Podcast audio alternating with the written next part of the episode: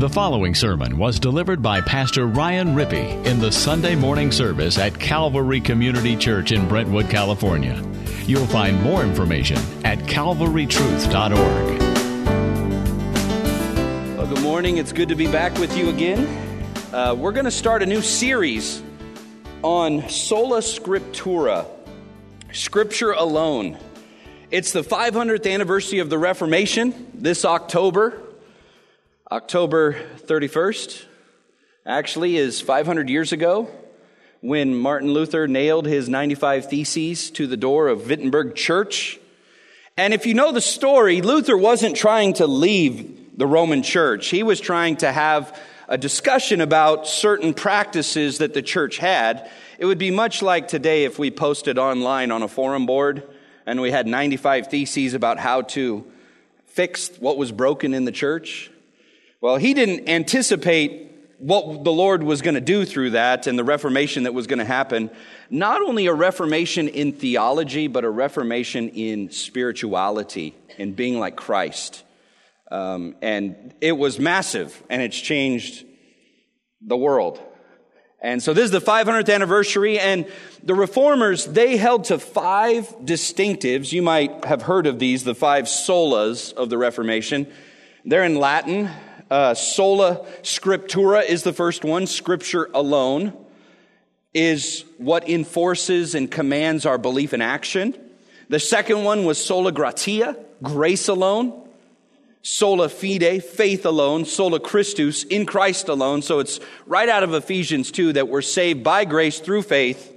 That not of ourselves, it's a gift of God, not of works, lest anyone should boast. And that it's in Christ alone and then soli deo gloria to the glory of God alone. And so what I want to do over these next eight times I'm preaching is I want to go through this idea of sola scriptura and, and just hit it from a lot of different angles and talk about not only that God has revealed himself to us in the scriptures, not only has he given us a scripture that is such, it's God breathed, as 2 Timothy 3 says, so that when scripture speaks, God speaks, but we can trust it. It's sufficient. It's all we need for life and godliness. We have to submit to its commands because it holds authority, because submitting to the authority of scripture is ultimately submitting to the authority of Christ. And he's our king. And this is his word to us. It also is something that we should have as part of our, our daily spiritual disciplines of reading the Word and praying and meditating on the Word. And so I'm going to look at that and uh, end with a message on Psalm 119 on loving the Word. And don't worry, um, we're not going to go line by line through Psalm 119. We would be here for a week. It's the longest psalm in uh, the Bible. Well, it's the longest psalm in the book of Psalms. It's the longest chapter in the Bible. Uh, takes about 20 minutes to read through. That's how long it is. But here this morning, I want to start in Psalm 19. In Psalm 19 and talk about the gift of God's revelation. The, there was a, the Reformation came on the heels of the Renaissance. And if you pull back into your mind from high school history and the Renaissance, it was this, uh, it was this culture and art and humanitarian and uh, philosophical revival of going back to the sources. Ad fontes is the Latin phrase, back to the sources. And the idea was, man, we're going to go back to the Greco Roman world and look at their culture and their philosophy and their art and their way of thinking, and we're going to go back to that because all of this time in between was just the dark ages in their mind. There was illiteracy, there was the burning of books, there was wars, there was famine, there was disease. None of it was good. And they thought in their culture that by going back to Greco-Roman ideals, that there would be a, another golden age in Western civilization. Well, the, the Renaissance proclamation of going back to the sources became the Reformation cry of going back to the sources in regard to theology and doctrine, back to the Word of God, back to Scripture. And John Calvin, another reformer, this was his life's work in Geneva. Calvin gets a bad rap in history as being someone who's cold and detached and austere and kind of a boring, dry person. But when you read him, he's not. You read his institutes, he's very warm, he's very pastoral. He believed his life work was proclaiming the word of God and instructing believers in the word's wholesome doctrine. And uh, he had this overwhelming passion to proclaim the word of God. He could have said from 1 Corinthians 9:16, I'm constrained to preach the gospel. But what he said is God's servants ought to speak from the inmost affections of the heart. See, the reason Calvin was so excited to preach the scriptures was because it had affected his heart so much that he had a desire and love for the scriptures because in them Christ is revealed. He called them the pure word of God that are free from every stain or defect, and they give us a certain and unerring rule. And when he said that, he was talking about this idea of sola scriptura. What do we mean by that? It doesn't mean it's just me and the Bible and I don't have to listen to anybody who's gone before me. That's what some people think it means. It's more like solo scriptura. Me and the Bible and nobody else. And, and you might have met people like that where they'll say, oh, my Christianity is my private thing. It's just me and the Bible and Jesus. And I don't need church or I don't need people or I'm suspicious of those who've gone before us. I don't want to, I don't want to listen to what they have to say. That's not what the reformers meant. It's not what we mean. What Calvin meant was, oh, tradition and the people who've gone before us and the theology that goes before us, it's really helpful. It's really good. We stand on the shoulders of giants. But when it comes to what is it that tells us what to believe and how to live, it's the Bible alone. Ultimate authority rests in the Bible for what to believe and how to live. Scripture alone possesses the authority to command belief and action. So, he also believed, though, that Scripture speaks clearly. And this was one of the Reformation principles is the clarity of Scripture. By that time, in the 1500s and the 16th century, the, the, the leaders of the church at that time didn't believe that the common person in the pew could understand the Bible, that they would misinterpret it, that only could be interpreted by the leadership, by those who had been ordained. And Calvin and the reformers believed no, Scripture is clear it's meant to be in the language of the people. It's why Luther did a translation in German. It's why Calvin did a translation in French. It's why Wycliffe translated it to English. There was this desire to get the Bible into the hands of the people so that they could understand the Word of God and it was clear and it would, it would then not only teach them what to believe and how to live, but it would make them like Christ. 2 Corinthians 3 As we behold the glory of the Lord Jesus, in the mirror of the word, the reformer said, we're transformed into that same image. And so, why is this important? Why do we want to spend eight weeks on this? Because we're people of the book. This is what we believe is, it tells us what to believe and how to live. This is what's going to change us to be like Christ. In the Word of God, it's not a lucky rabbit's charm. We don't rub this on us and think that somehow we're like Jesus. I remember uh, Chris Kieskinen, who's an elder down at Grace Bible Church. He's run the youth group for years. He at summer camp, sometimes he would take a Bible and he would just fling it across the room and throw it across the room, and everybody would go. and then he would say, "That book is not like some holy relic object. It's a bunch of paper with a bunch of words on it. It's what the words contain that's important. They point to Christ, and Christ is what is precious to us." And so the reason why this is so important is that in the scriptures, we get a spirit empowered display of God the Father in the face of Jesus Christ. And I'll tell you, in my own life, it has become so important to me when, especially in my younger years, when I was in my 20s, in my 30s, I would battle with depression. I would just wake up and be, as Frank would say, in the mully grubs. I would be downcast. The darkness wouldn't lift. I, very often it was because I was fearful of the future. I didn't know what was going to happen. I didn't know what to do about it. And then what would it do? It would get me into moods of anger and grumpiness. I was surly. I wasn't happy because I didn't have any peace. And there was no joy in being alive. Very often it was just going through the motions. And sometimes in the darkest moments, just wishing God would kill me and take me home. You ever been that way? I know you, some of you can relate because it's a common experience. because we live in a fallen world. And, and the question that comes to my mind is if God is real, wouldn't you want him to tell you that? Wouldn't you want him to show you that he's real? That he really is there and that he really cares. And, and especially when we're in those kind of situations, we need to see God the Father in the face of Jesus Christ. We need to see glory and we need to see grace. And that's what Psalm 19 shows us this gift of God's revelation.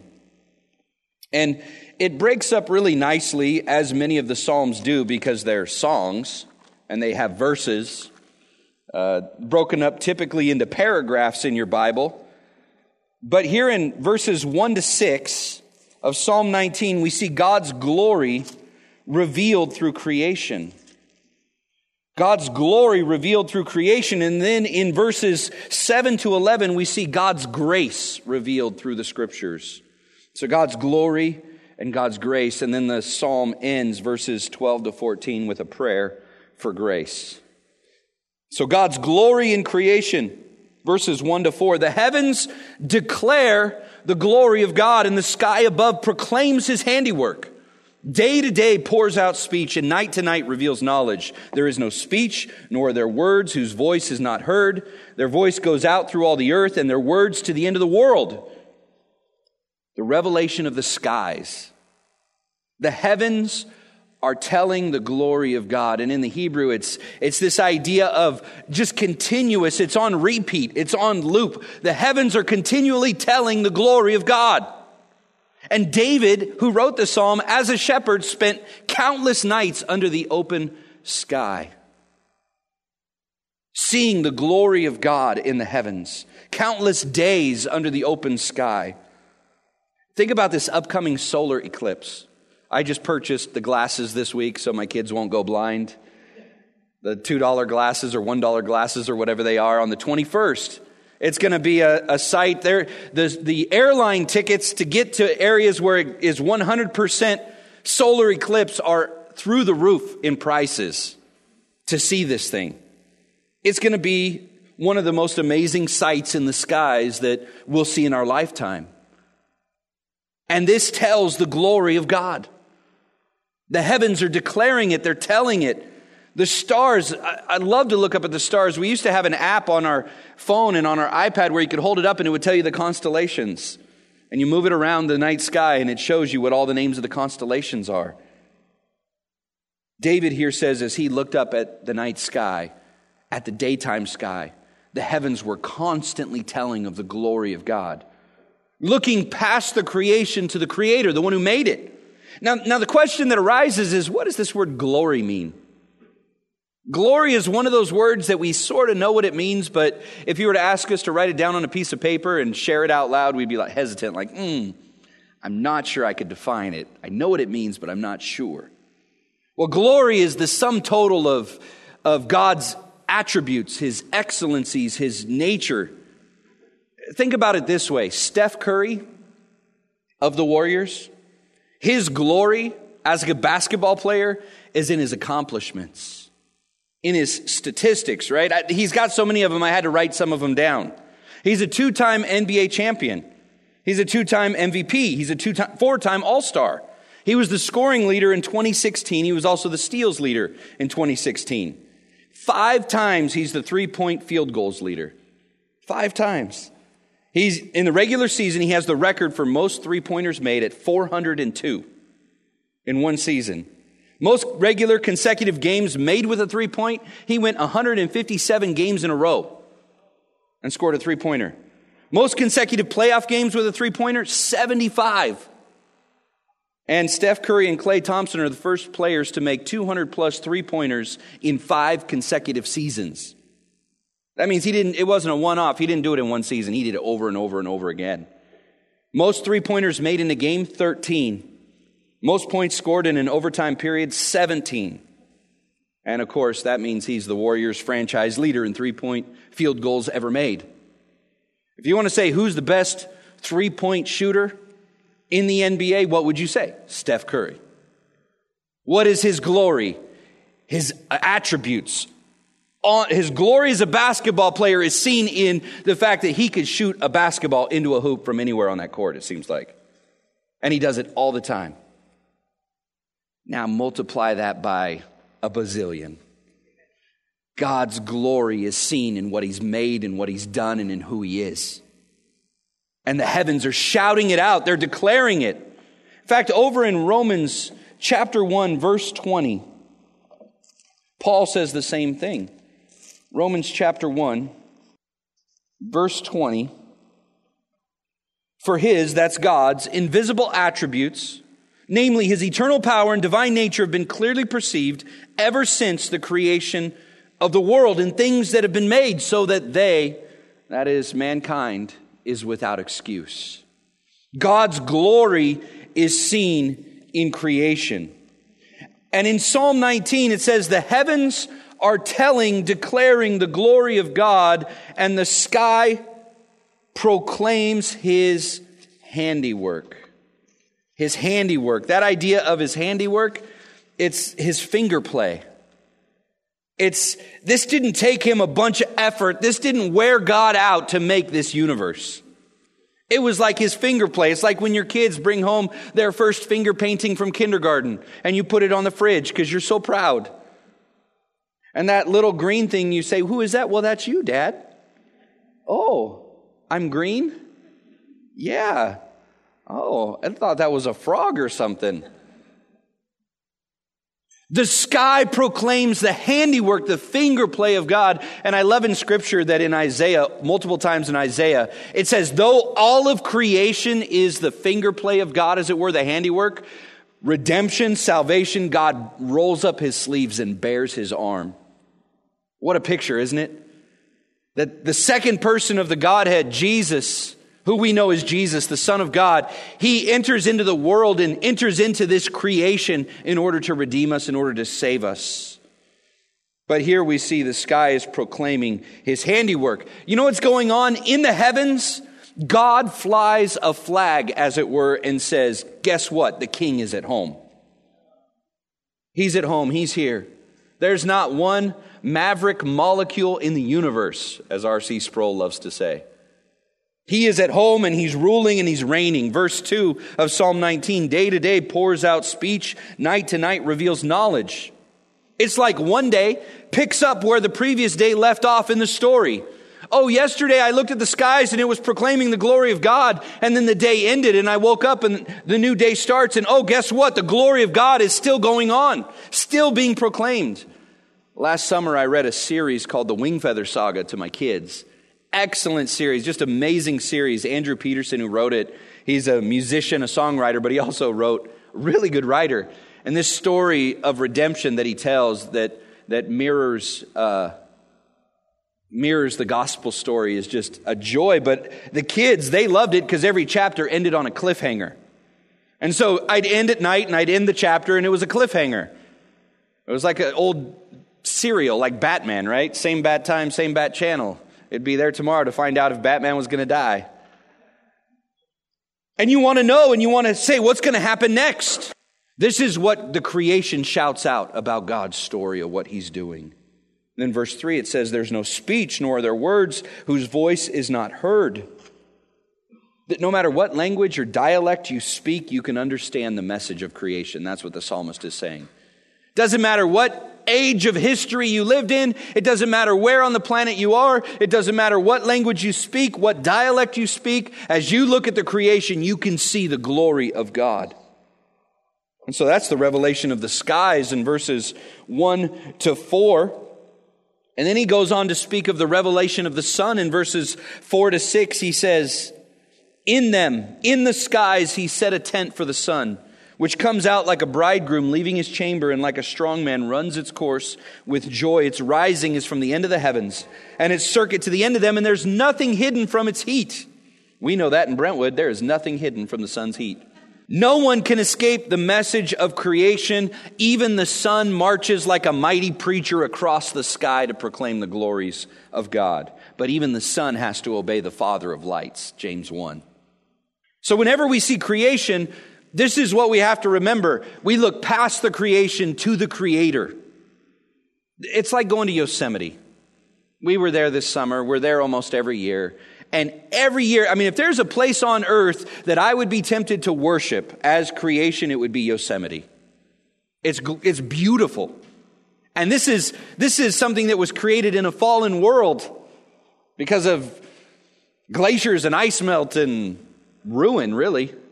And yet the beauty of it, the, the waterfalls, the, the, the mountains, the, I've climbed Half Dome twice and the sight from the top is incredible.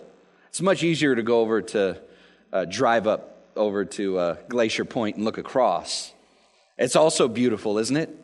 But, but when we go to Yosemite, I can't help but talk to my kids. They're probably completely sick of it because I can't help but talk to my kids and go past the creation of the Creator and say, Isn't God glorious? Look at this creation that He made. Why? Because there's no healing really in beholding ourselves right? There's much greater healing in beholding splendor than beholding ourselves. That's the words of John Piper. I didn't make that up. That would be nice if I made that up. It'd be quotable. There's more healing in beholding splendor than in beholding self. What does that mean? We go to the mountains, we go to the ocean, we go to wherever we go because we want to see the beauty of this creation because we know it brings healing. We picked up Delaney from the airport last weekend and we just had to stop by the ocean in Pacifica just to stand there for 10 minutes, just because of the joy of being near the ocean. And I know not everybody enjoys that, but us who have grown up in the Bay Area love to go to the ocean. There's greater healing in beholding splendor. And what God says here, what David says in this passage is that there is something about the heavens and the earth and all of creation that declares the glory of God. And if you want to be healed, you need to see the glory of God. And so God's glory is revealed in his creation. Even the sun, as it rises and sets every day. And we kind of take that for granted, don't we? Maybe not everybody. I bet the farming community doesn't take it for granted in town. They want that sun to come so that that corn will grow, so that we'll buy it and eat it because it's so good. God's glory is revealed through the creation, but Romans 1 tells us that God's glory is not enough to save. God's glory is only enough to condemn. Because of the fall, Romans 1 says people worship the creation rather than the creator. And they're without excuse in verse 20 as we read, but that's not enough to save, it's enough to condemn so that everyone's without excuse. And so what we need is we need God's grace revealed through the scriptures. And that's what verses 7 to 11 talk about. We need the message of the gospel to come to us to bring healing and salvation to us. Verse 7 The law of the Lord is perfect, reviving the soul. The testimony of the Lord is sure, making wise the simple. The precepts of the Lord are right, rejoicing the heart. The commandment of the Lord is pure, enlightening the eyes. The fear of the Lord is clean, enduring forever. The rules of the Lord are true and righteous altogether, more to be desired than gold, even much fine gold, sweeter also than honey, drippings of the honeycomb. Moreover, by them is your servant warned, and in keeping them there is great reward. See, the scriptures are clearer than nature.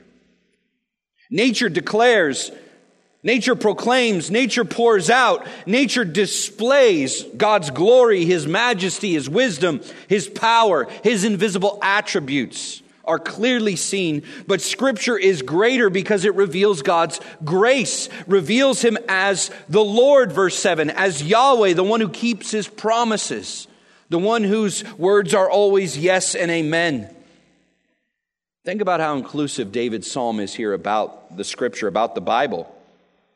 Six titles are given the law of the Lord, verse 7, the testimony, verse 7, the precepts, verse 8, the commandment, verse 8, the fear, verse 9, the rules, verse 9. In other words, what he's saying is all of it. All of the scripture, all of the Bible, all of these things are true. He's not trying to break it up into sections. He's just trying to say, come up with a, a, a variety of ways in poetic form to say all of the Word of God can do this. And what is it that it consists of, he gives six attributes of Scripture. He says it's perfect. He says it's sure. And when he says sure, the testimony of the Lord is sure.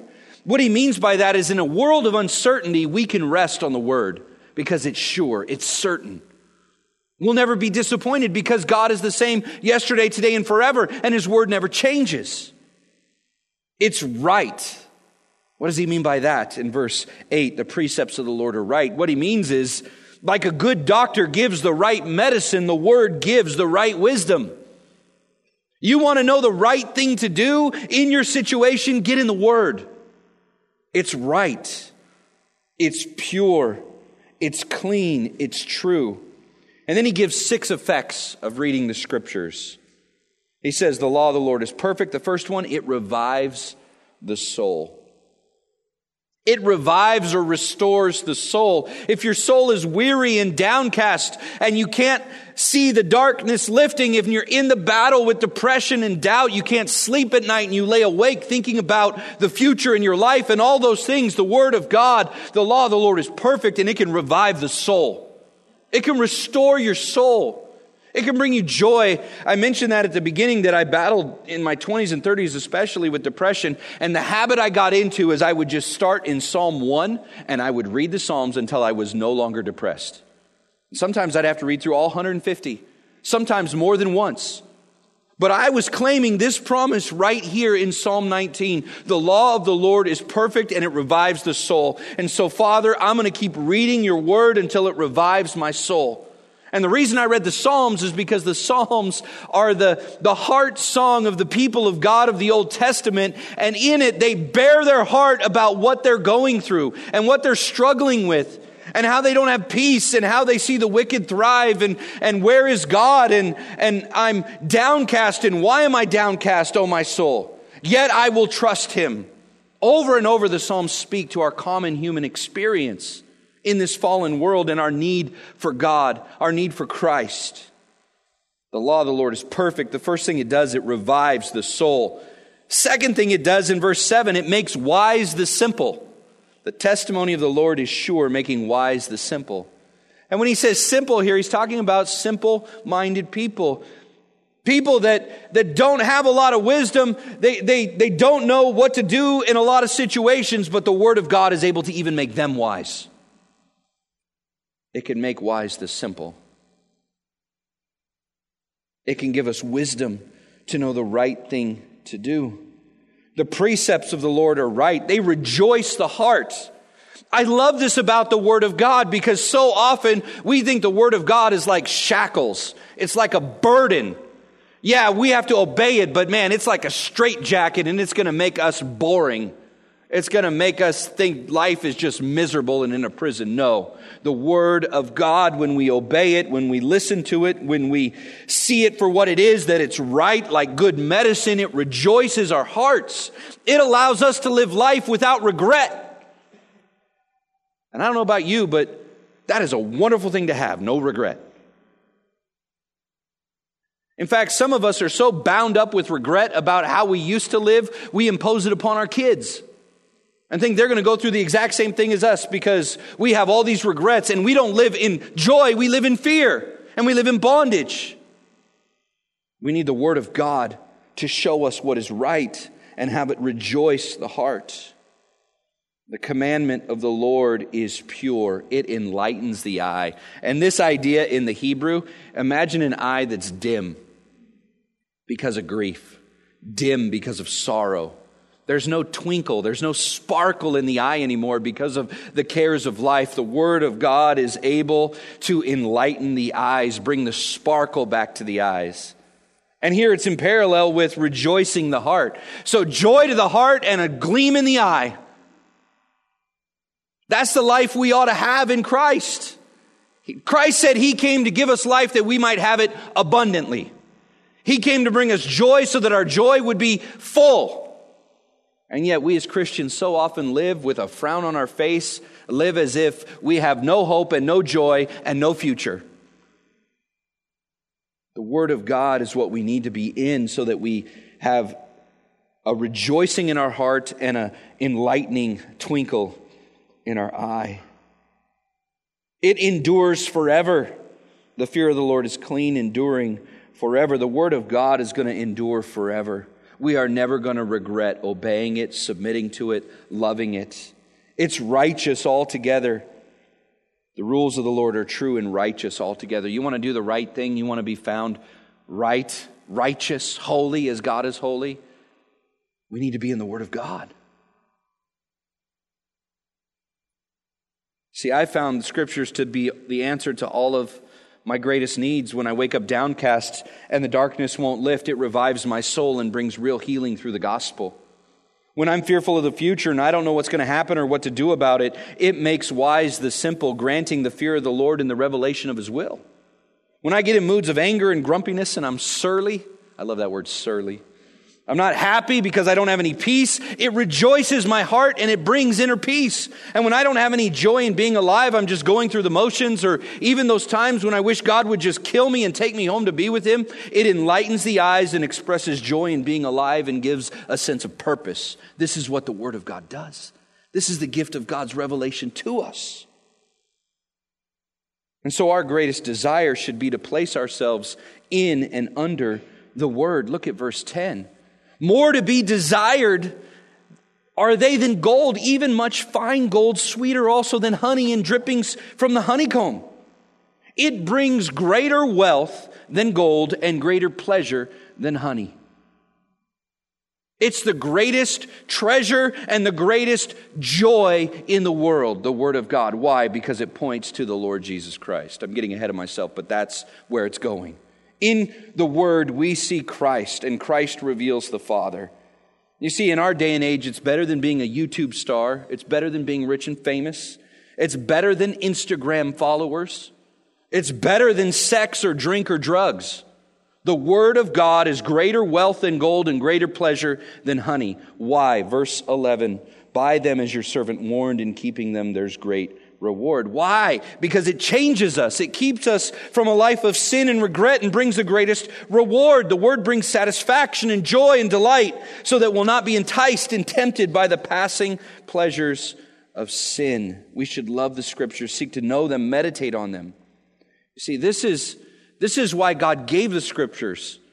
Genesis, from Genesis to Revelation, we see that the Word of God, uh, Hebrews 1 tells us, God spoke various times in various ways to our fathers through the prophets, giving them all sorts of warnings, all sorts of promises, all sorts of hope, particularly about the Messiah, this one who was going to come and restore everything that was lost in the garden. But in these last days, Hebrews 1 2 says, God has spoken to us in his Son, through whom he made the worlds. And so the Lord Jesus Christ comes on the stage he, as the fulfillment of all of the Old Testament promises, as the Word of God comes and reveals grace and truth in John 1 to us so that we could be a part of God's family, we could have hope and joy and righteousness in Him, and all of the promises of the gospel, forgiveness of sins, being justified by grace through faith being brought into his family and adopted as sons and daughters of God. All of these things we have because of the promises of the Word of God that are yes and amen in the Lord Jesus Christ. And so when we read this psalm and it speaks of the Word of God, the Word points to Christ. Do you remember what Jesus said to the Pharisees? He told them they were foolish because they search the Scriptures, because in them they think that they might have life right? They want life. And so they search the scriptures and, and, and the word Jesus uses there of them searching, it's as if this is their this is their profession. This is their hobby. This is what consumes their entire life is searching the scriptures. But he says, you've missed the whole point because all those scriptures point to me. Remember that? And so this is what we want to see in the Word of God. Like I said, it's not a lucky rabbit's foot. We, we don't memorize scripture ripped out of context just so that we can know a lot of scripture and we can get Awana awards and, and we can have plaques on our wall. We memorize it because this is the wisdom that's from God that points to Christ. It reveals the gospel. And what we want to do is we want to apply the gospel to our lives. We want to live out of the gospel. We want to live out of who we are in Christ because we've been united to Him. And so we need to be in the Word. Not in a superstitious way, but in a way that we would search and see Christ in the Word and see all of His sufficiency for all of our needs. That's another message I'm going to preach in a couple weeks. See, in the scriptures, by the Spirit of God, we see the glory of God the Father in the face of Jesus Christ. That's what the Word tells us. And so, David in Psalm 19 here at the end, he prays for grace, verses 12 to 14. Who can discern his errors? Declare me innocent from hidden faults. Keep back your servant from presumptuous sins. Let them not have dominion over me. Then I shall be blameless and innocent of great transgression. The only way to be forgiven, to be blameless, David is hoping in the promises of God regarding the Messiah. He knows about this because God told him, one of your descendants is going to sit on the throne forever. Remember that in, in 2 Samuel 7? And David says, Wow, you've spoken of my house for a long time to come. David had wanted to build a, a house for God, a temple for God, and God says, No, I'm going to build you a house, a dynasty. And one of your descendants is going to be that Messiah that was promised way back in the garden, who's going to crush the serpent's head and restore what was lost. And so David, the, way, the way he was saved, the way he knew he could be forgiven his transgressions was because he believed the promises of God regarding the Messiah that was yet to come. He didn't know his name was going to be Jesus. We live on this side of the cross, but we are saved the same way, believing in the promises of God regarding the Messiah Jesus, that he died for our sins, that he was our substitute, that he gave his life to be our ransom and our redemption so that we could have life and be forgiven. And David says, Declare me innocent from hidden faults. Keep back your servant from presumptuous sins. Then I shall be blameless. The only way to be blameless and innocent is to be in Jesus, to be in Christ. And here, David, praise and prayer are always mingled. As we see who God really is and who we really are, David's prayer becomes our prayer. Because when we see the glory of God and we see the grace of God, we know that God is perfect and we're not. And what we need is we need God's grace because we could never earn His perfection. We could never earn His forgiveness. And so we have a prayer of mercy to say, Be merciful to me, a sinner. Forgive my sins. Forgive my faults. They're many. I've rebelled. I've gone astray. And there's two ways of sinning in these verses. Verse 12 is the tangled web of self deceit.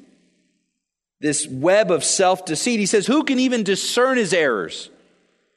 Declare me innocent from hidden faults. What's he talking about? It's like looking in the mirror and saying, I don't even know who you are. You ever feel that way? That sometimes we don't know the self deceit that we have and we don't even think we're sinning and that we're wrong. I don't always know when I hurt someone.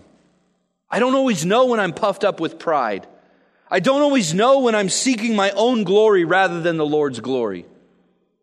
That's the nature of self deceit. We need the Word of God to expose it in us because it has a way, Hebrews 4.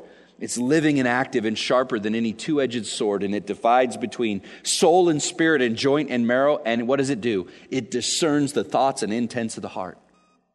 You ever had your kids when you say, Why did you do that? And they say, I don't know. It might be they didn't know. They might be telling the truth. You don't always have to believe they're lying when they said they didn't know. The heart is deceitful and it deceives ourselves. Sometimes we don't know. Now, sometimes they are lying. So David says, I can't even discern all of my own errors. Declare me innocent of hidden faults. Would you, would you expose these self deceitful type of sins where I could be puffed up with pride and, and, and seeking my own glory rather than the Lord's glory and, and keep me from those. And then verse 13, it's this high handed, willful sin. He says, Keep back your servant from presumptuous sins. Don't let them have dominion over me, saying, You're not the boss of me, or presuming upon his grace. It, it, it uh, one of the hardest things is in, in the midst of divorce when I hear Christian Christians who are getting divorced say, "Well, God's going to forgive me even though I'm going to do this divorce and I know it's wrong because that's what he does is he forgives." That's this kind of presumptuous sin. High-handed presuming upon the grace of God. And what does it say about those sins? They actually dominate you. When you think that you're in charge and you want to not the boss of me, They're going to have dominion over you. You're not going to be free. It's not as if you kick God off and now you're your own master. No, the sin is going to be your master. And your life is going to be a mess and regret. David says, Forgive me for the sins I've committed unknowingly, and give me power to resist and not commit the willful sin. Keep back your servant from presumptuous sins. Give me power not to commit those sins. That's why he ends with this beautiful prayer in verse 14 Let the words of my mouth and the meditation of my heart be acceptable in your sight, O Lord, my rock and my redeemer. I love what he, he, he says, okay, the words of my mouth that come out of my mouth, the meditations that I think on in my heart, in my mind, as I wake up in the morning, as I go to bed at night, I don't want them to just be acceptable to me, my standard of righteousness. I want them to be acceptable to you, Lord. And ultimately, I know that the words of my mouth and the meditations of my heart will never earn me favor with you because what does he say at the end? You're my rock. In other words, you're the only foundation I have, the only standing place, and you're my redeemer. You're the one who has to buy me out of the slave market, as it were, and free me from these sins that have dominion. So I know ultimately it's about your grace, and it's a prayer for grace. You need to be my rock. You need to be my redeemer. You need to be the one that changes the meditations of my heart and the words of my mouth. Remember what Jesus said? Over, out of the overflow of the heart, the mouth speaks. And it's not what goes into you like food that makes you unclean, it's what comes out of you. And Jesus' remedy is you need to be born again. You need a new heart. You need to be changed. And the way you're changed and born again is you believe the gospel. You believe the message about Jesus that he came to die for your sins and take your place so that you could be forgiven and be in the kingdom of God. And when you believe that message, not only are you given a new standing as a child of God, you're given a new nature. You're born again, born from above. You're given a new heart, new affections, so that the words of your mouth and the meditation of your heart will be acceptable in God's sight. So, how ought we to think of this? Turn over to John 1 over and over in the Bible, there's this connection between God's work in creation and God's work in giving the scriptures. It's God's revelation. In, if you were to read a systematic theology, it would be called general revelation that's given through creation and special revelation that's given in the Word of God. And that's what I've been talking about all morning. And here in John 1, we, we see it again. In the beginning was the Word, verse 1, and the Word was with God, and the Word was God. And He was in the beginning with God, and all things were made through Him, and without Him was not anything that was made. So here we see God the Father and God the Son together. In the beginning, whatever beginning you want, pick a beginning. They already were. That's what it says. In the beginning was the Word, and the Word was with God.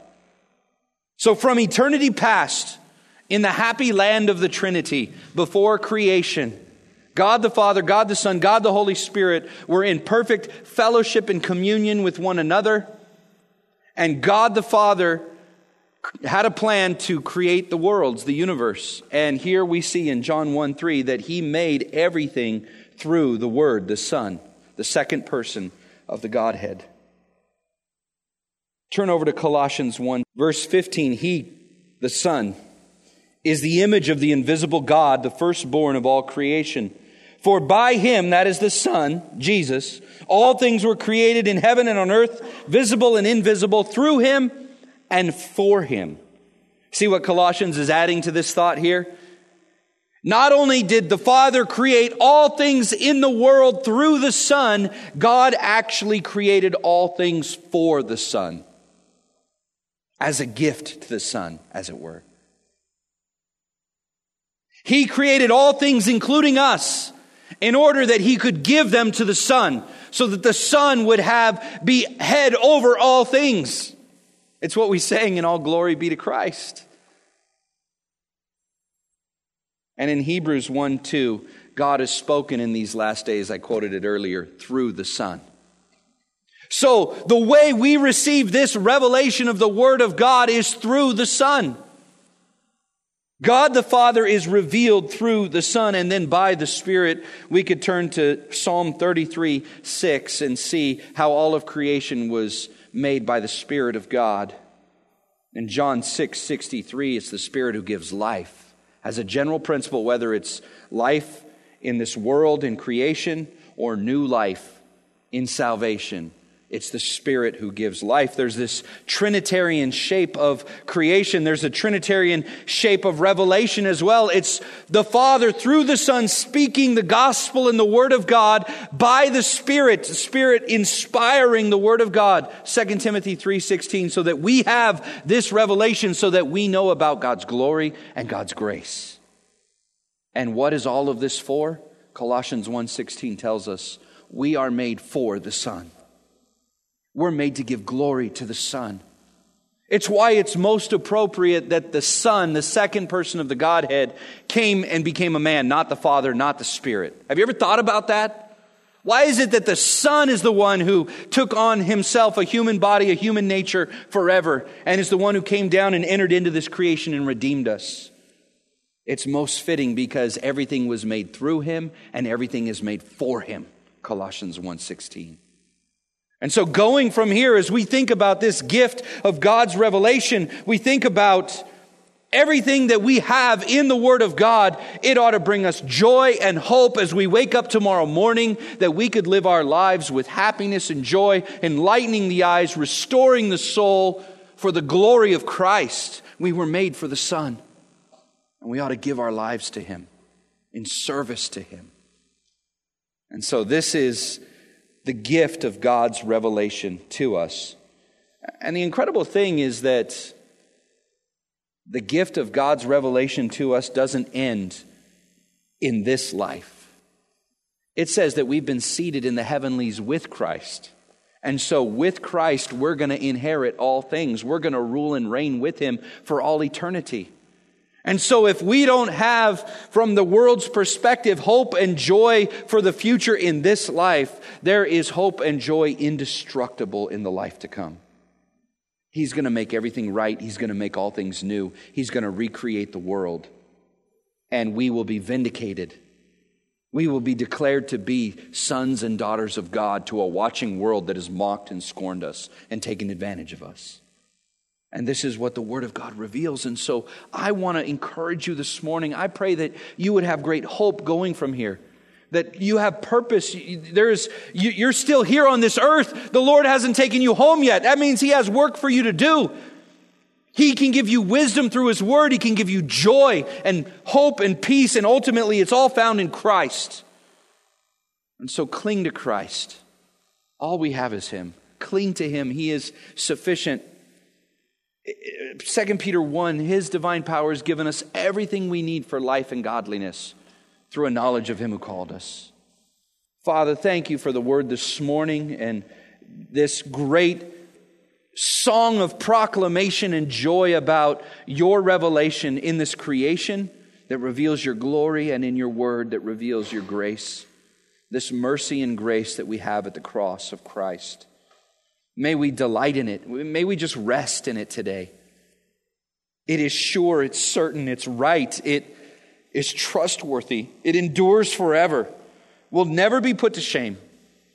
And so, Father, would you encourage my brothers and sisters? You know what they're going through. By your Spirit, would you remind them of the sufficiency of the Lord Jesus Christ? May they find their rest in Him today. I pray in Jesus' name. Respond to this message or learn more, please visit calvarytruth.org.